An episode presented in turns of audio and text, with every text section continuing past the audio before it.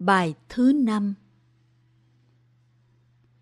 Hôm nay là ngày 5 tháng 12 năm 1993. Chúng ta ở tại xóm Hạ và học tiếp về Tứ Diệu Đế. Hôm nay vì đã đi đến phần đạo đế nên chúng ta sẽ học về bát chánh đạo. Đạo tức là con đường. Con đường chuyển hóa, con đường đưa tới giải thoát và an lạc. Muốn tìm con đường giải thoát, con đường chuyển hóa, ta phải tìm ở đâu? Nhiều người đã trả lời và có những câu trả lời rất mạnh mẽ. Một vị thiền sư Việt Nam trong khi thuyết pháp đã nói Mục đích quan trọng nhất của người xuất gia là vượt thoát sinh tử. Một vị đệ tử mới hỏi Bạch Thầy, tìm sự vượt thoát sinh tử ở đâu? Vị thiền sư trả lời Tìm ngay ở trong sinh tử.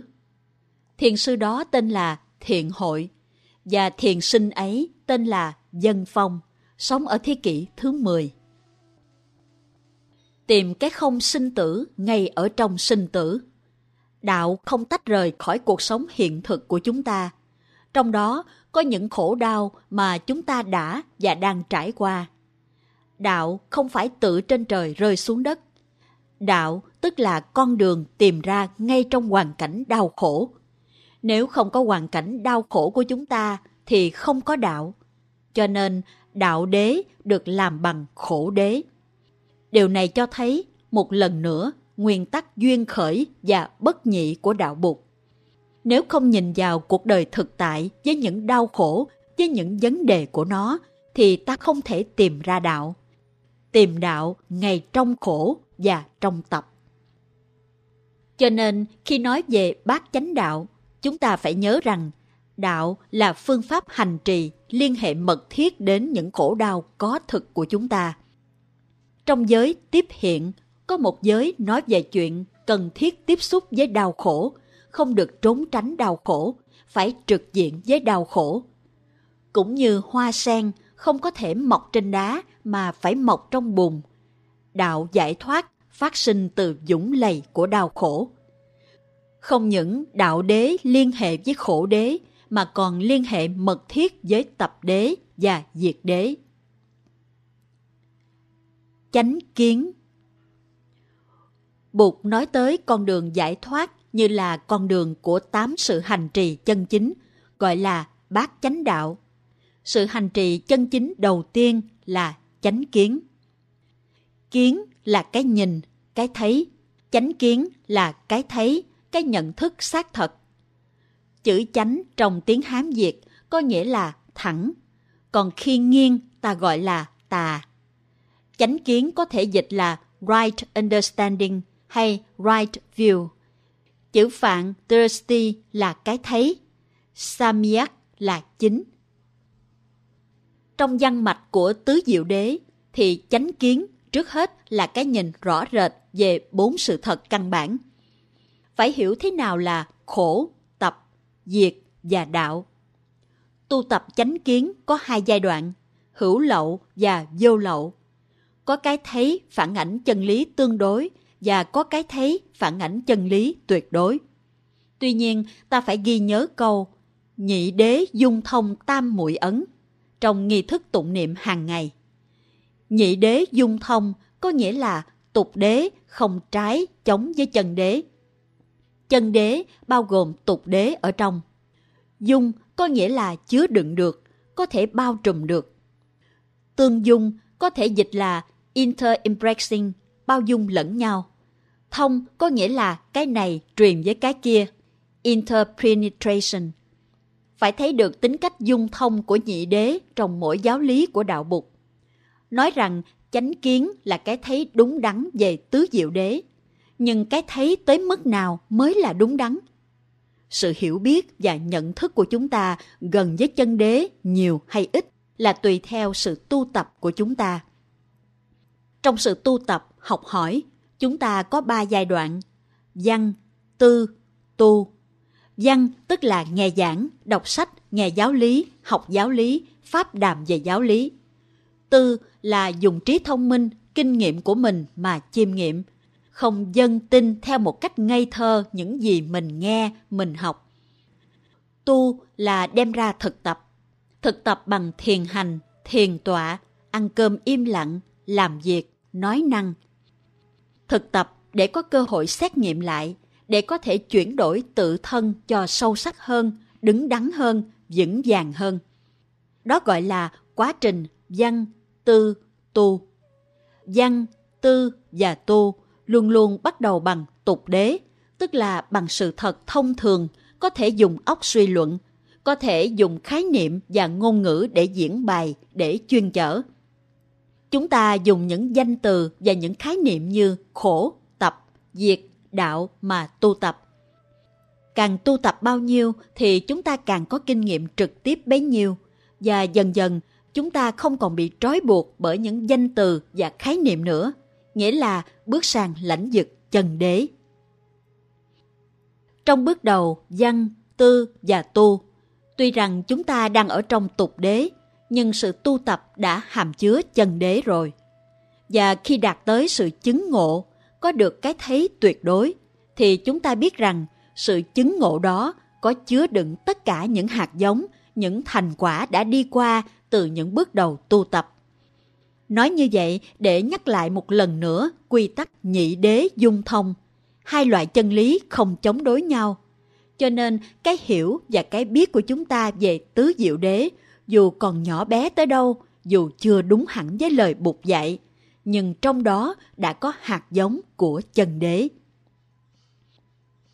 Trong kinh thỉnh thoảng Bụt và các thầy có nói tới thế nào là chánh kiến. Sự diễn tả chánh kiến luôn luôn bắt đầu ở trình độ dễ dàng để mọi người có thể hiểu được. Ví dụ như nói chánh kiến là cái thấy về thiện, ác, về nhân quả.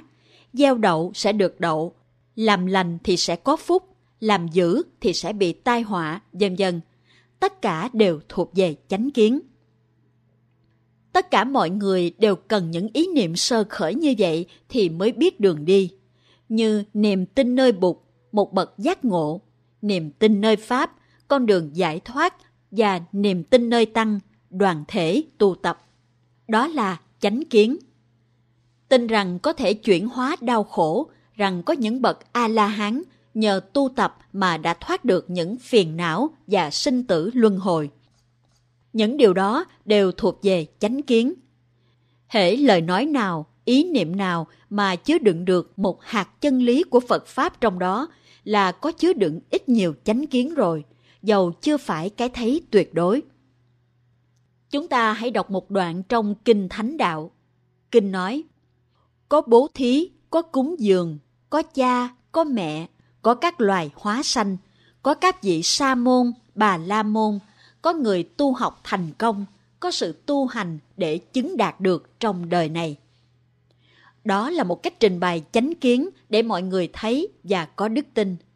Với đức tin, người ta đi theo con đường chuyển hóa, bỏ những hành động sai lầm gây khổ đau, bắt đầu tạo an lạc và hạnh phúc.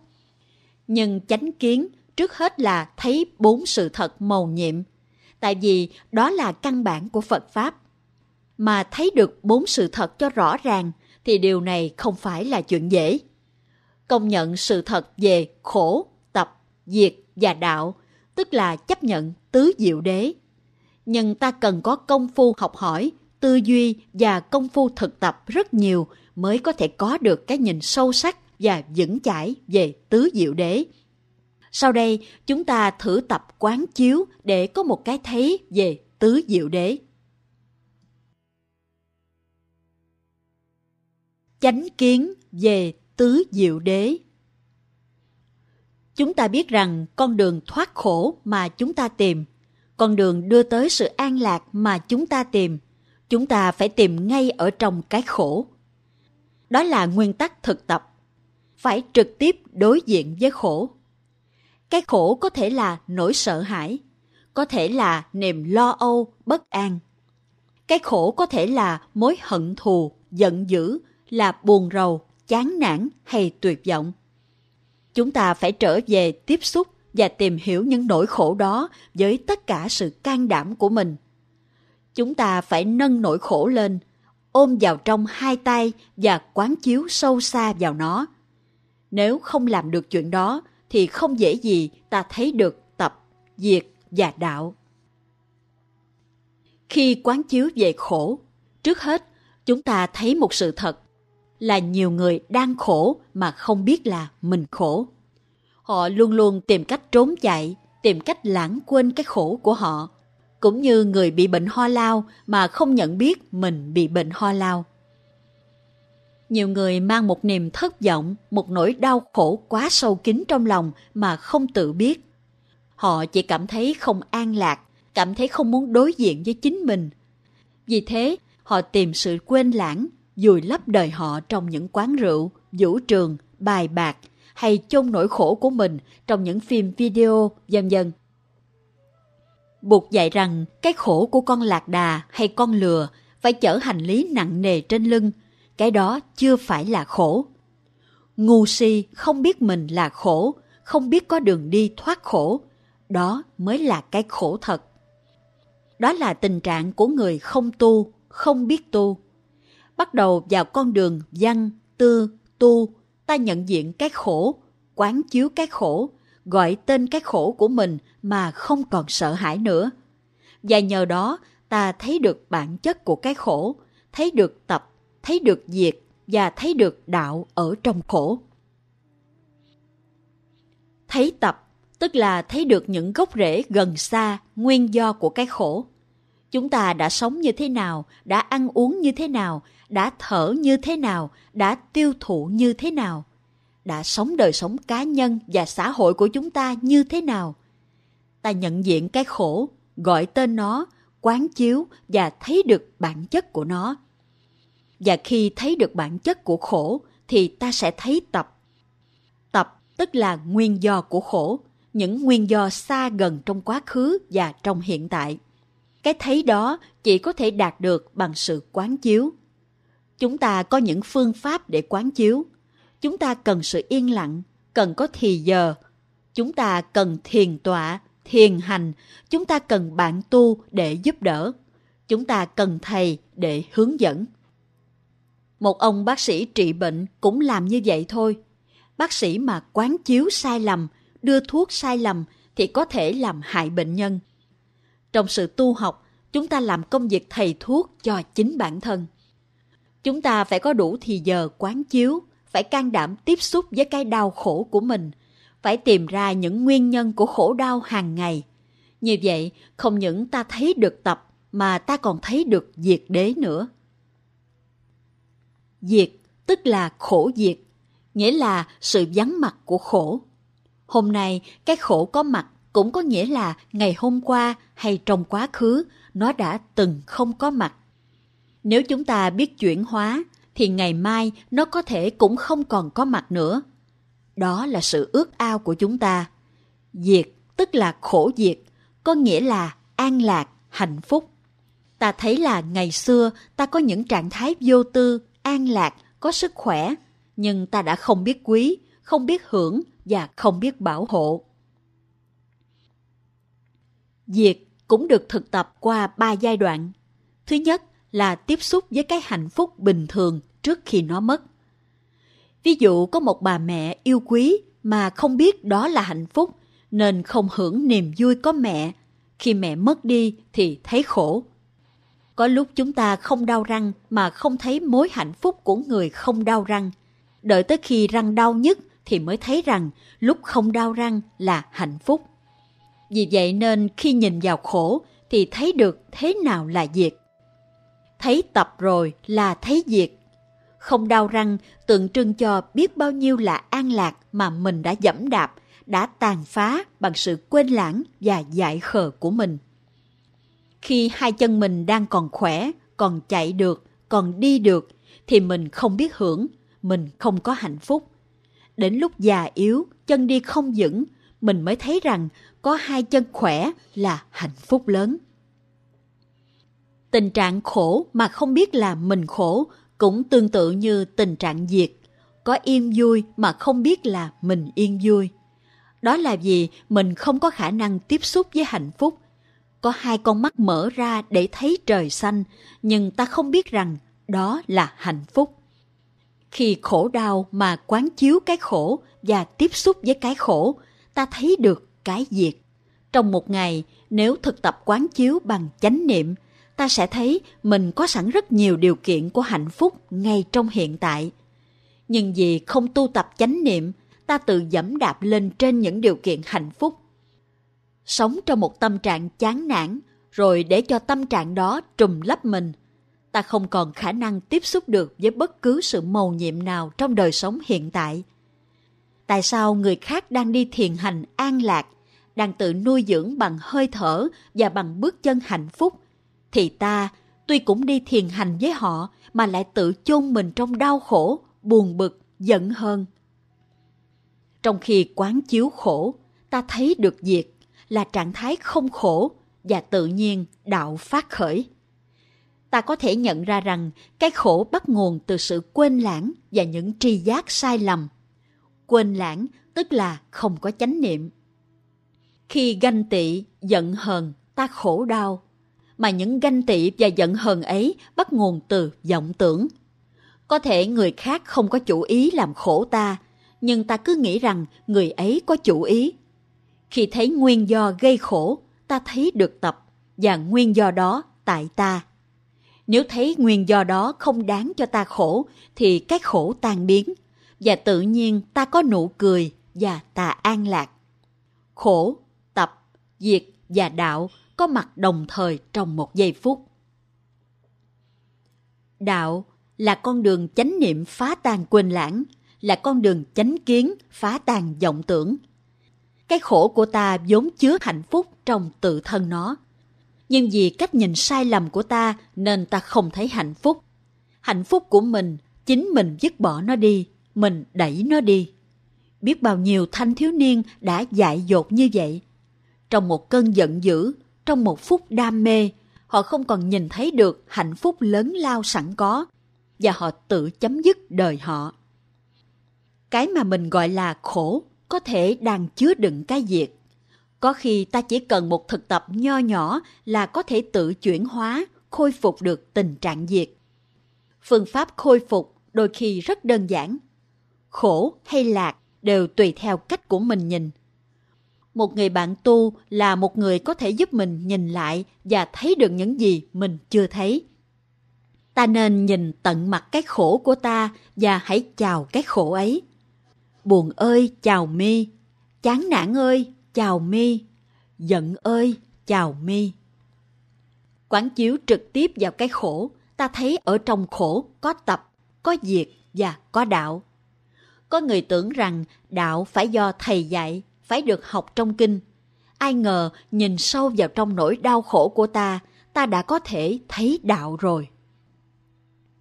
Bụt đã làm như vậy. Bụt có bao giờ học kinh? Ngài không học kinh Pháp Hoa, cũng không học kinh Hoa Nghiêm, cũng không học kinh A Hàm. Ngài chỉ quán chiếu cái khổ của mình mà tìm ra con đường và Ngài đã dạy chúng ta. Chúng ta cũng phải nhìn vào sự thật khổ đau, không nên tìm cách quên lãng, trốn chạy, che giấu, xô đẩy, chống đối lại khổ đau. Chỉ có sự quán chiếu khổ đau mới giúp ta tìm ra được những nguyên do khiến cho ta không hạnh phúc rồi sau đó tìm ra con đường chuyển hóa khổ đau thành hạnh phúc. Quán chiếu vào khổ thì thấy tập, diệt và đạo. Một cái chứa đựng tất cả các cái khác. Giáo lý duyên sinh của Bụt rất màu nhiệm. Trong quá trình quán chiếu, nhận diện và gọi tên như vậy, ta thấy được bản chất của khổ, thấy tập, thấy diệt, thấy đạo. Nhờ ta nhìn thấy tập, thấy diệt, thấy đạo trong khổ, tự nhiên khổ sẽ giảm bớt. Các nguyên do tập thành tự ngưng, đạo hiện ra.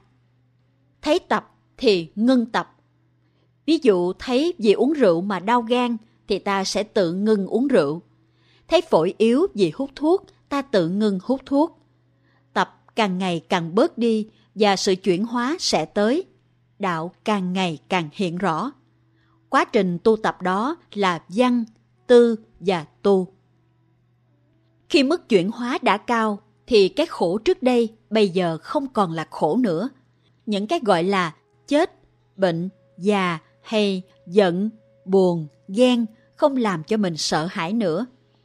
Quán chiếu sâu xa hơn, ta sẽ thấy rằng những cái gọi là sanh và diệt chỉ là những ý niệm trong đầu mình. Không có sanh cũng không có diệt, chỉ có sự biểu hiện và sự ẩn tàng. Cho nên những cái mà thế gian gọi là khổ đã được buộc và các vị Bồ Tát cho là lý thường nhiên.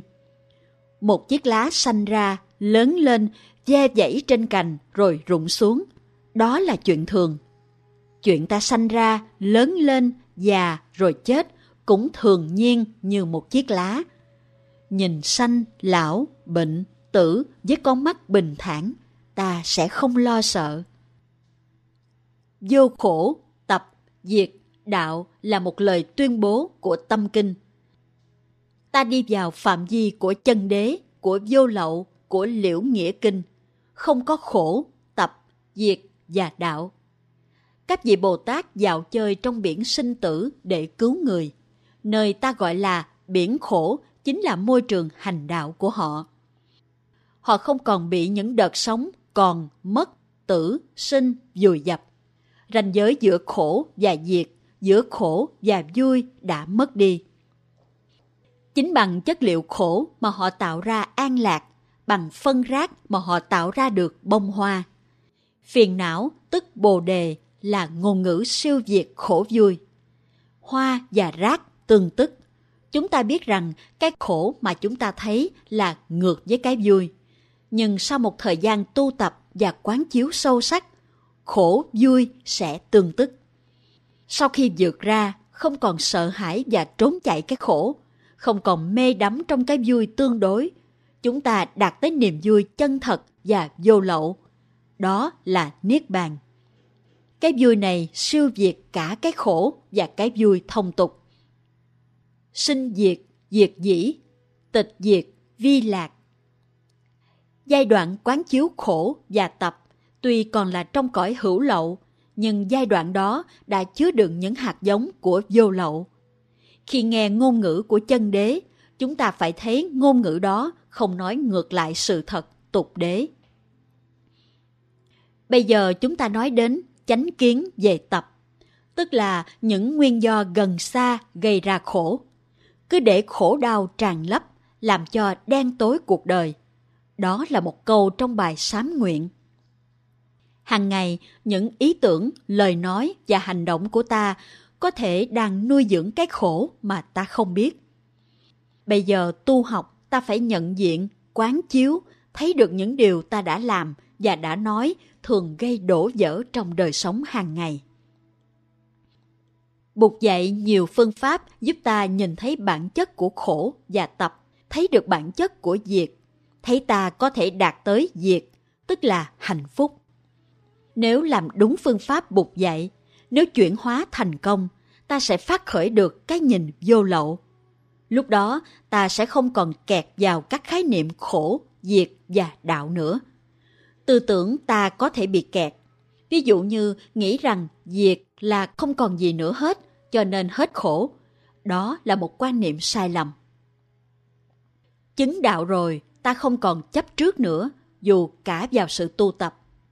Trong cửa thiền ta gọi là đói ăn, khát uống. Tôi đói thì tôi ăn, tôi khát thì tôi uống. Mà khi làm theo điều mong muốn, tôi không gây đau khổ cho tôi và cho người. Khổng tử nói, tùng tâm sở dục bất du cũ. Tùng tâm sở dục có nghĩa là lòng mình muốn gì thì mình làm cái đó và mình không còn bị kẹt vào hình thức. Bất du cũ là vẫn đúng khuôn phép. Đức Khổng Tử nói rằng, năm 30 tuổi tôi đã có thể đứng vững. Đến 40 tuổi tôi bỏ được tất cả những điều nghi hoặc.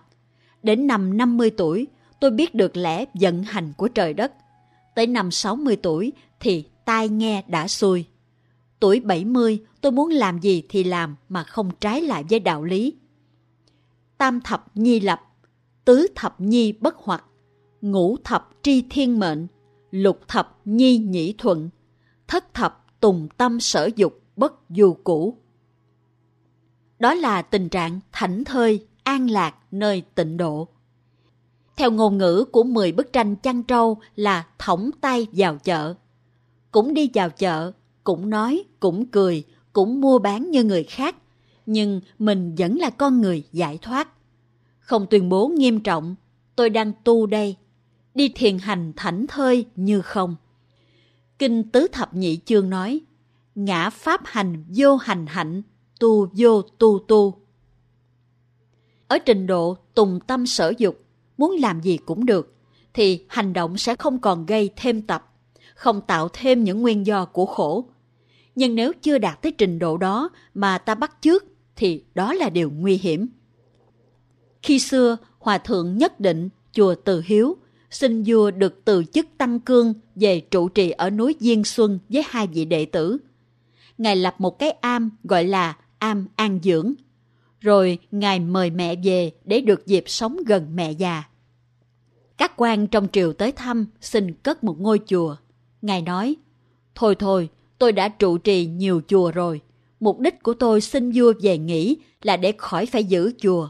Không lý, bây giờ các vị lại bắt tôi làm chùa nữa. Từ đó, Ngài sống những ngày rất an lạc cùng bà mẹ. Có một hôm mẹ Ngài bị bệnh nặng. Bà nói, Con, sao mẹ muốn ăn cháo cá quá? Ngài đi xuống chợ Bến Ngự, thản nhiên xin một con cá đem về nấu cháo cho mẹ ăn.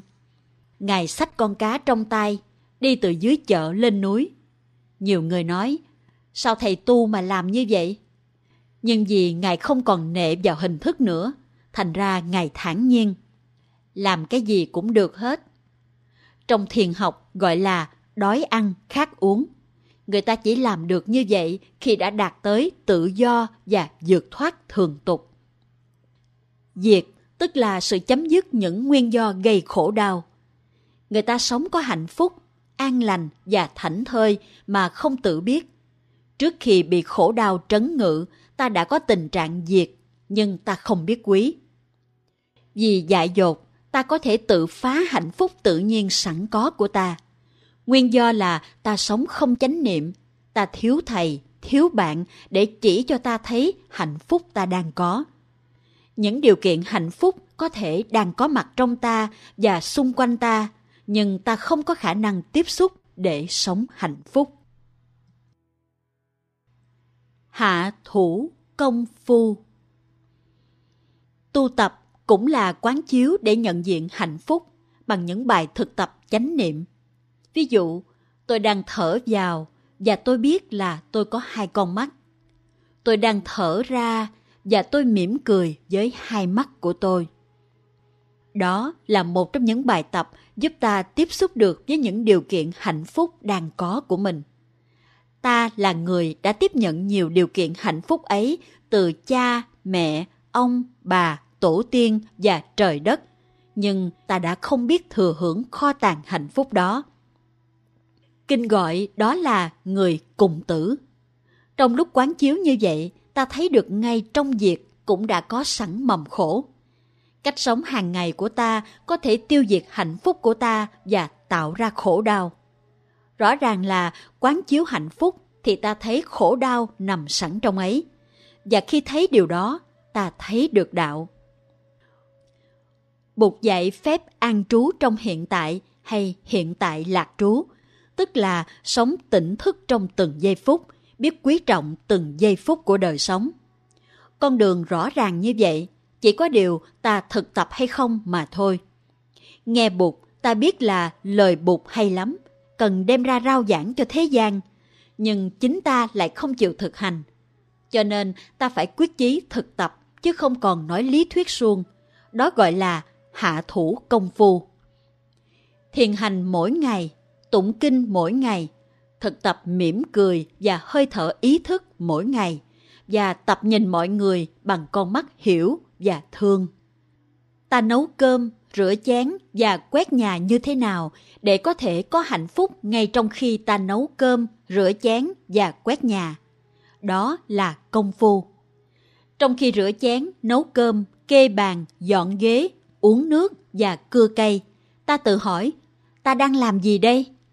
Ta tự trả lời, ta đang rửa chén. Rửa chén như thế nào để có an lạc? Quét nhà như thế nào để có an lạc? Đó là điều quan trọng. Khi ta tự hỏi, ta đang làm gì đây? Ta sẽ rửa chén một cách khác và quét nhà một cách khác. Trong chánh niệm, ta thấy hạnh phúc tràn lan. Ta sẽ không còn xem rửa chén và quét nhà là những công tác nặng nhọc và muốn làm cho xong. Ta đang làm gì đây? Hỏi xong ta mỉm cười, và chuyện rửa chén quét nhà bỗng tạo ra một niềm vui trong đời sống hàng ngày. Đó gọi là hạ thủ công phu. Ngoài việc thực tập trong cuộc sống cá nhân, chúng ta còn thực tập trong đời sống chung với mọi người. Giả dụ vì xung khắc mà hai người cùng đau khổ. Chúng ta có cơ hội thực tập để làm giảm bớt khổ đau. Cơ hội thứ nhất là cả hai người cùng thực tập. Hai người đều quán chiếu, hai người đều dùng mắt thương nhìn cuộc đời. Cơ hội thứ hai là người này thực tập nếu người kia không thực tập. Khi ta thực tập và nhìn người kia bằng con mắt từ bi thì không những ta thay đổi mà người đó cũng sẽ thay đổi. Ta không cần hai người mới ký được hòa ước. Một mình ta, ta đã có thể ký hòa ước rồi. Trong tự tâm, ta có thể hòa giải. Ta tự bắt đầu trước và sự chuyển hóa sâu xa, chân thật của ta sẽ đưa tới sự chuyển hóa của người kia. Cơ hội thứ ba, nếu người này không thực tập thì người kia bắt đầu thực tập. Thành ra, lúc nào ta cũng có ba cơ hội để tạo niềm thông cảm. Tình trạng không phải là một tình trạng tuyệt vọng. Xung quanh ta, bất cứ một lời kinh, một tiếng mỏ, một tiếng chuông, một bước chân nào cũng nhắc ta rằng ta có ba cơ hội đó. Hạ thủ công phu là việc ta có thể làm được và có thể làm ngay. Ta có thể thành công trong mấy phút đồng hồ, chứ không hẳn phải chờ ngày này sang ngày khác.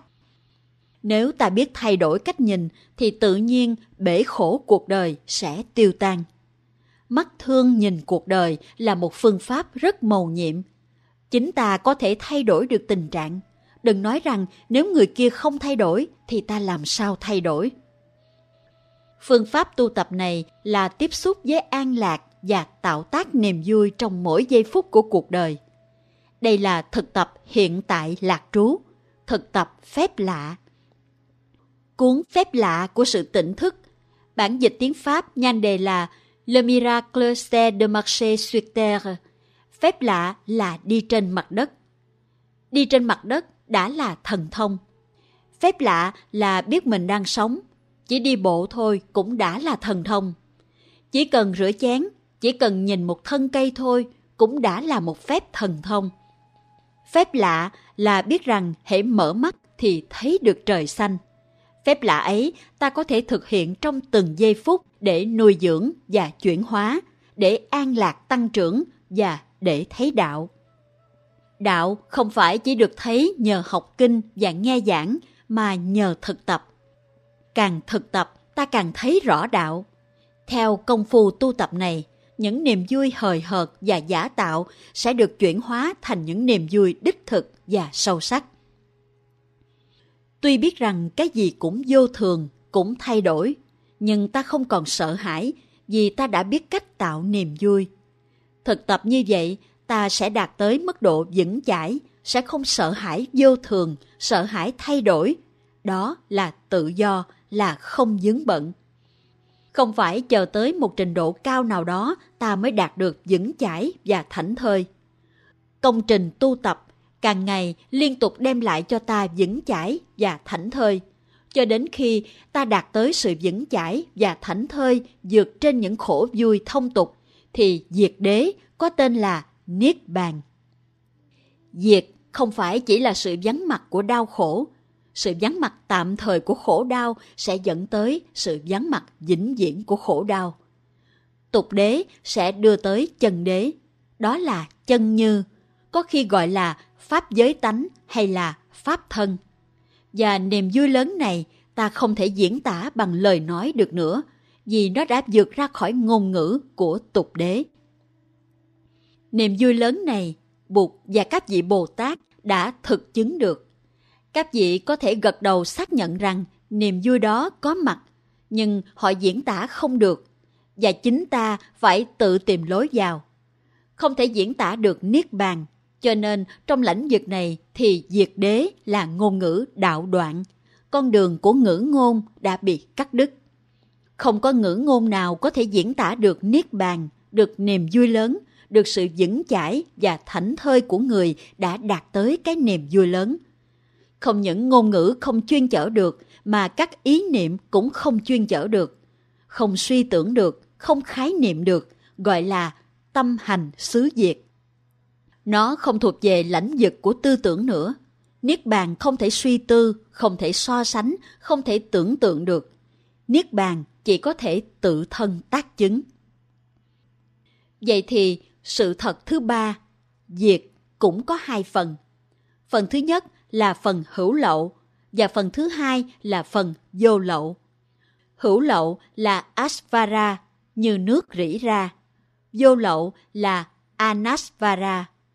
Trong lĩnh vực hữu lậu, chúng ta còn tùy thuộc vào ngôn ngữ và khái niệm. Tới lãnh vực vô lậu rồi thì không còn ngôn ngữ và khái niệm nữa. Nhưng trong quá trình văn, tư và tu, chúng ta đã có thể thấy được những hạt giống vô lậu trong cõi hữu lậu rồi. Cũng như không phải đợi chấm dứt sóng thì mới có nước. Ngay trong khi sóng là sóng, thì đồng thời nó cũng đã là nước rồi.